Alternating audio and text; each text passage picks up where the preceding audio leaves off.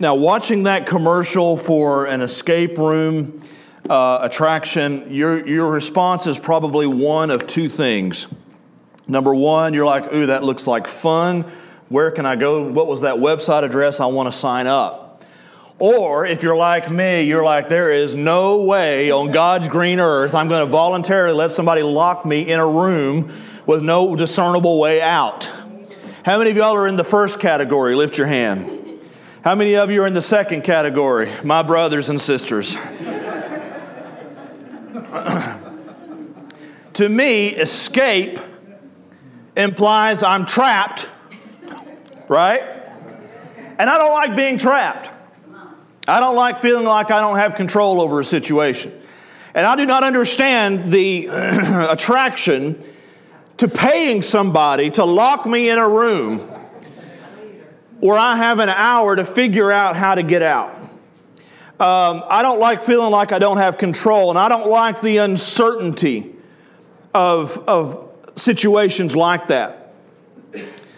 But it's a real thing, and people enjoy doing it. so, more power to them. I will, I will sip sweet tea and watch them to see if they get out. so, but the truth is that feeling of being trapped and, and not knowing the next step, not knowing what I need to do to, to go to the next place, that, that feeling is often simply a perception. Often we feel like we're trapped and we're really not. We feel like we're trapped because we don't understand everything about our situation. The truth of the matter is, we're not trapped. We're just not sure what the next step is. And many times, following the Lord is a lot like being in an escape room. We feel like we're trapped in this place and we're like, okay, God, how do I get out of this? Or, God, what do you want me to do next? I don't know how to open the door. And yet we're sitting there wondering, I know I'm not supposed to stay in this place and yet I don't know what I'm supposed to do. Can you identify with that? You ever feel like God has you in an escape room? Well, that feeling of being trapped is simply a perception. Because God has a way for you to go from one place to the next when the time is right. Since we don't know what the key is to getting to that next place, though, we feel like God has just left us there, and we can't find the key because we're not paying attention to the clues. Right? Now, get this. When we don't pay attention to what God is showing us, we make assumptions that cause us to miss what God wants us to do next, and it leaves us feeling trapped. This is exactly what happens, in a sense, with Peter in Acts chapter 11. what had happened here, and this is and in Acts 11, we get Peter retelling this story of something that happened in Acts chapter 10. God had appeared to a Gentile saying that, uh, that he was to go and send some guys and bring Peter and, and, and, and let them tell the good news of the gospel to him. And so while this is happening, Peter has this vision from God, and God gives him a clue about something. And Peter, and the Bible tells us in Acts 10 that Peter is sitting there pondering the meaning of the vision. He doesn't understand exactly what God's trying to tell him. And yet, when while he's sitting there pondering the vision, these men show up and say, Hey, our master has sent us to get you. And then Peter goes and walks into this Gentile's house and preaches the gospel to him. So, the, th- the cool thing is that when he preaches the gospel, not only does the Gentile and his family accept Christ, but the Holy Spirit falls upon the household. They're baptized in the Holy Spirit. They speak in other tongues just like the Jews did in Acts chapter 2. And so there's this whole revelation now that God is not only revealing himself to the Jews, but also to the Gentiles, which I'll go back and cover in just a few minutes. So when we open up in Acts chapter 11, Peter has had this incredible experience, but when he tells the religious leaders here about it, these guys who had had an experience with Christ, they were full of the Holy Spirit themselves, they had not walked through all the clues here, and so they, they balk at what Peter has done. Let's read this together. Acts chapter 11, verse 1.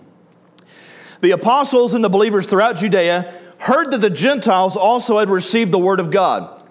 So, when Peter went up to Jerusalem, the circumcised believers criticized him and said, You went into the house of uncircumcised men and ate with them. Now, stop right there. what is the big deal about this? What is the, what is the big brouhaha about Peter walking into the home of an uncircumcised Gentile? Keep in mind, these religious leaders, they're believers, they follow Christ, they're full of the Spirit, but they're also Jews, and they have been raised in a Jewish mindset to where God is working only through the Jews. And therefore, according to their law and their customs, to walk into the home of a Gentile, someone who has not had the covenant of circumcision, someone who is not part of the 12 tribes of Israel, to walk into their home was to defile the Jew. And so to walk into someone whose house was unclean would make you unclean. Okay? Now we think, well, that's silly. Well, we say that because we're Gentiles. Unless you have Stein at the end of your name, you're a Gentile, okay? And so and so when, when, when God is talking, or when, when these Jews are talking about how could you go into, in, into this unclean home, he's talking about you and me. Because in their minds, they've been raised with this idea God doesn't accept people like you. You're not one of God's chosen. You're not one of God's covenant people. And so for me to enter into your home, to eat dinner with you, to touch you, is to be unclean. How do you like that? You mean these believers would look at you and say, You're unclean. I'm not having anything to do with you. Now, uh, again, this is, seems silly to us, but now this is the Jews were raised with this. This was ingrained in them, and they didn't touch anything that was unclean. And they knew exactly where they could and could not go in order to remain pure before God, at least according to the law. And so here comes this rumor now that Peter has walked into the home of a Gentile and preached to them. And all these folks now say, well, we're following Jesus too. They're freaking out, and, the, and, and you, you, you get that religious tongue wagging going on. You know what I'm talking about? I can't believe you went into the house of an unbeliever. I can't believe you went into an uncircumcised Gentile's home. You know that look, that attitude, that tone of voice, right? I can't believe you let someone with tattoos come into the church. Your skirt is too short, you shouldn't be in church. Right? Take off your hat when you come into the sanctuary right? And, and all of those things are, you know, okay. And I don't believe women should wear really short shirt, uh, skirts. I don't believe that guys should wear hats in the sanctuary. But understand this their soul is more important than the hat on their head, the clothes on their body, or the ink on their skin. And we get our priorities all mixed up, and that's why we stay trapped and don't get to move forward with what God is trying to do today. Come on, somebody, that's good preaching right there. So, these religious leaders, they're balking at Peter. And they made an assumption because they had not walked through each step with the Lord like Peter had. God began to reveal some clues to Peter that prepared him for what happened with the Gentiles. Now, let me just lay this foundational thought before we go any further. This is something else this podcast I mentioned brought up that there is a fundamental difference in the way we think as Westerners and the way Jews think. It's the difference between Eastern and Western thinking. We think like Greeks. Greeks think in the abstract. We make sermons this way. We have an introduction, an outline, point one, two, and three, bullet points, and a conclusion. That is a very Greek concept. Jesus never preached that kind of sermon. Nothing wrong with it, but that's not the way he preached. That's not the way you find any sermon preached, really, in Scripture. They would tell stories because in Eastern thinking, they think in pictures. Now, we think in abstract, static forms. We think of something as once it's arrived to perfection, it's done.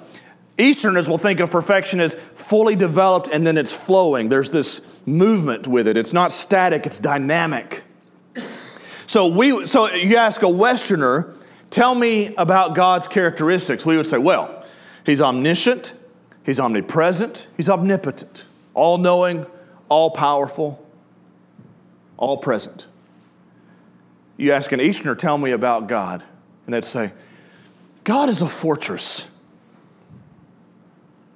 You say, what? And it doesn't mean God is literally a, a, brick castle. It's saying, I'm telling you, I'm giving you a word picture to tell you. Because now, which things says more? Which, which of these say more? Three characteristics omnipresent, omniscient, omnipotent, or a fortress. Which actually says more? The fortress because you can spend days talking about what does it mean to say that God is a fortress, right? And so this is important as we move forward this morning. We have to think like an Easterner this morning. We have to think the way Peter was thinking in what happens here. See, we tend to think of, okay, if I don't know the next step, then I am uncertain and therefore I am paralyzed because we don't have that fill in the blank filled in. What if we looked at it differently? Instead of saying, I am trapped in this room, like I would in the, in the escape room, what if we say, okay, it's a mystery. Let's see what unfolds. There's a clue somewhere. We just have to look. We, we need to shift our thinking in following the Lord from uncertainty to mystery. Because uncertainty is something is hidden from us Mystery is something is hidden for us. Now, with that in mind, how do we escape our escape rooms? How do we navigate our escape rooms? Here's the point. Here's the outline. God gives us the clues to locate the keys that open the doors. God gives us the clues to locate the keys that open the doors. This is what he did for Peter, and it's what he'll do for us. Watch this. Let's talk about the clues, first of all. Let's keep reading in verse 4. Peter is now relaying what happened in chapter 10. He says, starting from the beginning, Peter told them the whole story. I was in the city of Joppa praying, and in a trance, I saw a vision. I saw something like a large sheet being let down from heaven by its four corners, and it came down to where I was. I looked into it and saw four footed animals of the earth, wild beasts, reptiles, and birds. Then I heard a voice telling me, Get up, Peter, kill and eat. I replied, Surely not, Lord. Nothing impure or unclean has ever entered my mouth. The voice spoke from heaven a second time Do not call anything impure that God has made clean. This happened three times, and then it was all pulled up to heaven again. Now, we often get upset when God doesn't make something clear to us, don't we? We don't, we don't want to move until everything makes sense. We want God to simply explain it all. Well, let me ask you where's the fun in that? Life should be a mystery. Life should be an adventure. Life should have some uncertainty in it so that we can learn to, to step out in faith, embrace the mystery, and look for clues and see where God takes you. When God gave Peter this vision, he was giving him a word picture to give him some clues here. So, what's the deal with the sheep and the unclean animals? Well, God's telling Peter it's okay to eat pork and, and shrimp, right? No. It has nothing to do with the vision. Now, pork and shrimp are quite tasty. And thank God we're not under law. I'm thinking about Cajun for lunch today. All right? And I will do it with no condemnation. Praise God. But that is not what the vision's about. Peter, as a Jew, is immediately thinking of in terms of clean and unclean because, because there was all these food and dietary laws here. And so, and so this is, but this is not the point that he's making. It wasn't about the food that the Jews considered to be unclean, it was about the people they said were unclean. It's a word picture, remember? Eastern thinking. It's, it's, it, God is saying something with an image here. And so the, the vision was about the Gentiles, as we will see. God didn't show him this all at once, though. He gave them a mystery that had him stumped for a little bit. Because Peter said that after the vision was taken back, he said, I was sitting there pondering the meaning of this vision. God showed him all this three times, and Peter's like, I don't have a clue what you're trying to say, God. Now, listen, you ever been there? I know I heard from God. I can't make sense of it. I know what God's saying to me, but it doesn't mean anything. I don't know what it means to me yet.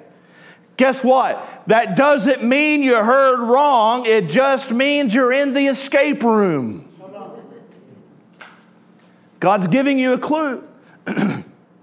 you see, many times when God speaks to us this way, we have to look for the meaning behind the meaning.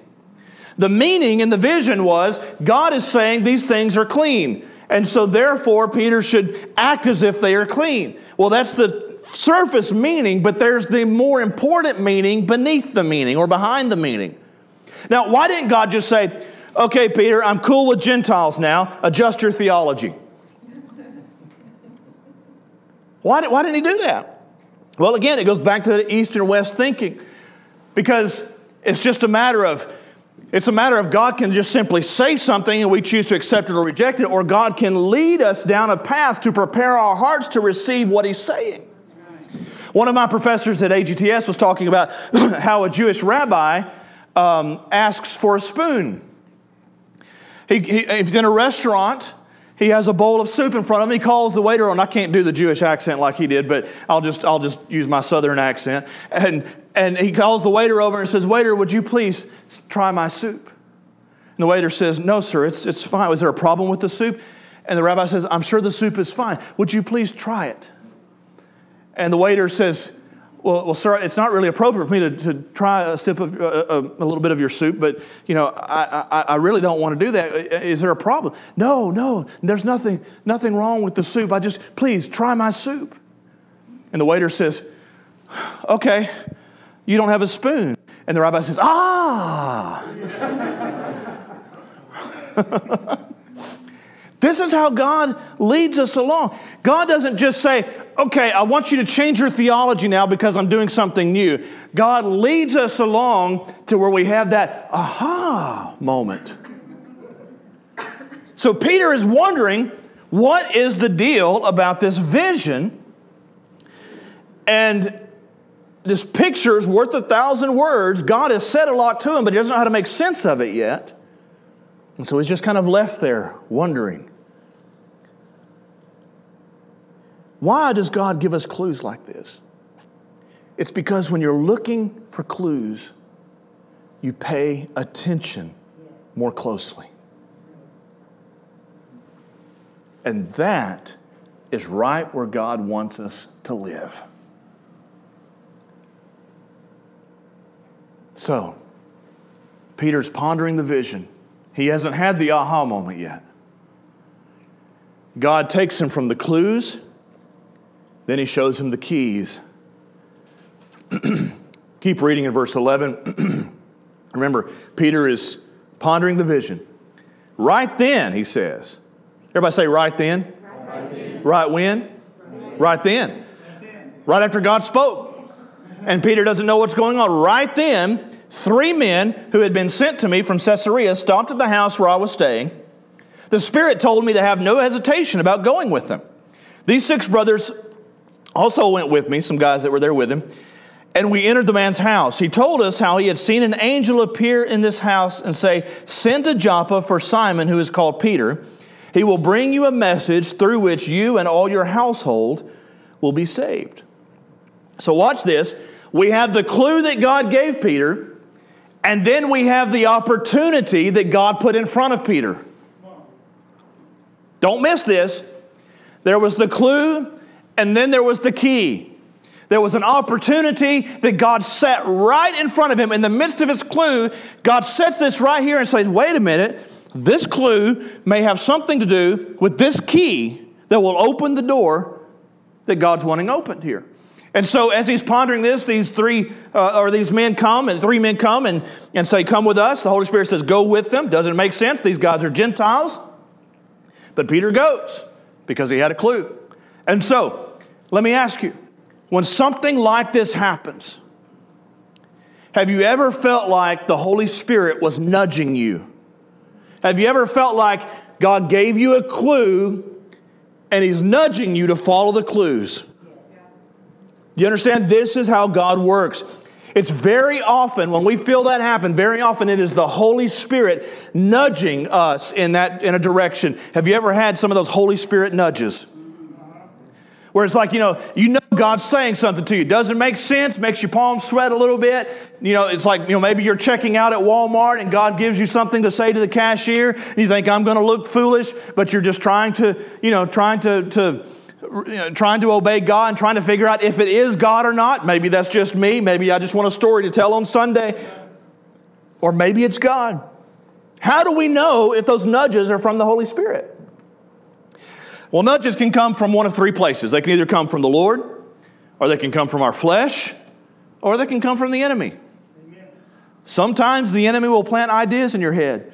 Sometimes you eat too much pizza and get weird ideas. You know, sometimes, but sometimes, sometimes the Holy Spirit is nudging us to take a step of faith. So, how do we discern that? R.T. Kendall uses the word peace as an acrostic to process those nudges to see if they may be from God. Ask yourself the following five questions, and you can have peace about not being led astray. Number one, for the P, it's the word providential. Everybody say providential. providential. What does that mean? Does the door open or do you have to knock it down? In other words, Peter has this clue, and immediately three guys come and say, Come with us. He doesn't have to go and knock on this guy's door and say, Hey, I got a word from God for you. Open up, which would probably freak most people out, right? So he gets a clue, and then God providentially opens this opportunity for him. The second word, the, the E in peace, is for enemy. What do you suppose the devil would have you to do? The devil would not have you to go and preach the gospel to somebody. The devil would not have you to go and bless somebody that you see in need. The devil would not have you to do something that's going to bring glory to God. And so if you have a nudge and you recognize that this is something that is that the devil would not want you to do, that's a good indication that maybe God's leading you. And so that's the E. And then there's the A. There's authority. What does the Bible say? Is there anything in Scripture that would prohibit what you feel? For example, I, and I've heard, I've heard some of these megachurch pastors that on television. Uh, I can't think of the guy's name one time, but there was one guy, one, one guy in Florida somewhere that said God told him to divorce his wife and marry a secretary. He divorced her one day, married the married the, the secretary as soon as he was legally able, never missed a Sunday in the pulpit. Can I tell you, that was not the Holy Spirit. Amen. That was the enemy. How do you know? Because it goes against what God revealed in His Word. God will not lead you to do something contrary to His Word. And so the authority is an issue if you're following the Holy Spirit. What does the Bible say? Third is the C in peace, or fourth, I'm sorry, is confidence. Does your confidence increase or decrease at the thought of this? When you lose confidence, that may mean that something's gone wrong. It may mean that, it may, I, I like to phrase it as losing my peace, losing that sense of assurance that I'm following God. If you lose confidence, then you have to back up just a little bit and check and say, Holy Spirit, am I hearing you right? And then E is ease. Ease. What do you honestly feel in your heart of hearts? This is where integrity must rule. To, co- to quote Shakespeare's Hamlet, to thine own self be true. In other words, what do you really feel? Well, do you have to rationalize it and say, well, I guess this is God? Or is there something in you that says, I was made for this? You see, when you are following the leading of the Holy Spirit, you will be the most authentically you that you can be. God will not put a square peg in a round hole. He will put you where you fit for how He's wired you to bring glory to Him. So, if you have a stirring in your heart and then an opportunity presents itself, could it be that the Holy Spirit is leading you? We expect when God speaks to us, we expect it to be lightning and thunder and visions and dreams, and sometimes it is all of that, but sometimes it's that still small voice that Elijah encountered. Sometimes it's that little nudge from the Holy Spirit saying, Hey, go tell them that I love them. And you think, Where did that come from? That was, that was in my head. That was, that was me. Maybe. Or maybe it's the Holy Spirit that lives in you speaking to you. We get the clue, we get the key, and then we open the door. Look at verse 15.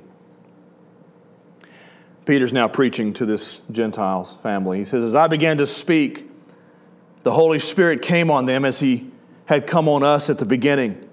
Then I remembered what the Lord had said John baptized with water, but you shall be baptized, will be baptized with the Holy Spirit.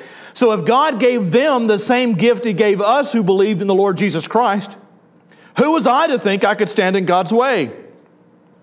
When they heard this, they had no further objections. This is talking about that leadership group that said, You went into that guy's home. When they heard this, they had no further objections and praised God, saying, So then, even to Gentiles, God has granted repentance that leads to life. Now, you may not realize this, but our standing as believers in the eyes of the Jews hinges on verse 18. If they had not accepted what Peter said, we would still be considered outcasts. And so when, when Peter walked with them through, God gave me this clue, God gave me the key to open the door, and then God showed up. These guys said, Well, this is God. This is God. Recognizing how God orders our steps. You understand, when you are when you're in an escape room, I've never been in one, don't plan to be in one, this is what I've been told. And so, but when you are in an escape room, then you have to trust that the architects of the room have put the right clues in the right place to give you the right key to open the right door. You trust the Creator to take you where the Creator wants to lead you. And when you're following the Holy Spirit in your day to day life, you can trust that the architect of the world, that the architect of your soul, that the Creator who fashioned you out of nothing has a plan in place to give you the right clue, to give you the right key, to open the right door for what God wants to accomplish through you. Amen. So it boils down to trust. If we trust that God has us in the palm of His hand, then we can look at life as a mystery. Not that God is hiding something from us, but that He's hiding something for us. And when the time is right, God will give us the clue and God will lead us to the next room. Peter followed the clues. He took the opportunity presented to him, and it turned out to be the key that opened the door for God to do something amazing through which you and I could receive the Holy Spirit. God prepared Peter's heart with that vision. Didn't make sense at the time. What's this about pork and shrimp? What's this about, about unclean things? What, why is God talking to me about what's on the menu? It wasn't about the menu. It was about what God was about to do. And suddenly, when the Holy Spirit was poured out on these Gentiles, Peter says, Oh, now this makes sense. Now I see what God was trying to show me. Sometimes we want God just to do the new thing, but He wants to prepare our hearts and prepare our minds for it so that we don't mess it all up. What if God hadn't dealt with Peter through this vision? And then these guys show up and say, Hey, our master wants you to come. And Peter says, Oh, is he a Jew? No, he's a Gentile. God appeared to him. Yeah, I don't think God appeared to him. Uh, that's going to be a no from me. And God was doing it all along, but what did God do? God prepared Peter's heart for it. Prepared him with just enough mystery to say, God, what are you doing here? And you have to follow the clues to find out. So, that was the problem with these other believers that we read about at the beginning. They didn't have the clue. Religion will holler, you can't go in that house. Maybe we should learn to slow down sometimes when, we, when something riles up in us and says, No, we can't do that now. We've never done it that way before. That's not how God works in my experience. Maybe sometimes we need to stop and say, God, what are you saying right here? What, what, are, you, what are you trying to accomplish? This is what happened with George Mueller. I've been talking some about him. I wrote about him for school, and so I got him on my mind. And he kept coming across this need, these orphans in London. There were no orphanages, and there was nobody caring for these orphans. They were roaming the streets. They were, they were homeless. They were eating out of, out of the garbage and so on. And God kept putting this in front of Mueller. And, but he started, you know, he had made this commitment to never ask for money. And finally took that step of faith and said, I think God is telling me to start an orphanage. And he never asked for money, never told anybody about the need. He just said what God said. And money started coming in. One day he decided it was, he, he, he thought that God had spoken to him about building a second building, and then later a third. When I think it was when it was time for the third, and and, and God began dealing with him about it. He said, I hadn't told anybody about it. I was just praying. And he said, and while I was praying, there was a knock at the door, and somebody delivered me uh, a thousand pounds, English dollars, to, to, to open this orphanage. And he said it was the money that we needed to open that next orphanage. God works that way if we look for the clues. So, what is God saying to you today? What clues has God positioned in your life? Maybe it's those little things that's like something is strange about this little thing in my life right now. Maybe God's trying to draw your attention. Maybe God's speaking to you. God gives us the clues to locate the keys to open the doors. What's stirring in your heart today? What is the opportunity that is right in front of you? What is the potential kingdom impact? What could God do through this? If you will follow the clues and if you will open or walk through the doors that open to you, walk, walk into the opportunities God gives you, He will take you exactly where He wants you to be. As the worship team comes, I want to simply ask you today are you in a spiritual escape room? Do you feel like you're trapped and don't know the next step? I want to ask you today if you're trying to discern what God is saying to you, if you're trying to make sense of an opportunity God's put in front of you, simply stop and ask God to show you what it means. Try not to give into frustration saying, This doesn't make sense. I'll just give up. Try to look at it as a mystery because the architect has created a path for you to take if you will pay attention. How many of you here today are simply trying to discern God's will for the next phase of your life, next moment of your life? Hold your hand up high. Just keep it up for just a moment. You're trying to discern God's will. Can we just pray together? Heavenly Father, you see every hand that's raised right now, every, every heart that is saying, God, I need to make sense of what you're saying. I need a clue. I need to know what the key is. I need to know how to get through this next door. Holy Spirit, I'm asking you now to illuminate our hearts. I'm asking you to highlight those clues, to show us, God, what it means. Let us be like Peter, who pondered the vision and said, What could this mean? and then we watch for the opportunities you set before us. God, help us to grab hold of what you put in front of us today. In Jesus' name. Let's all stand together.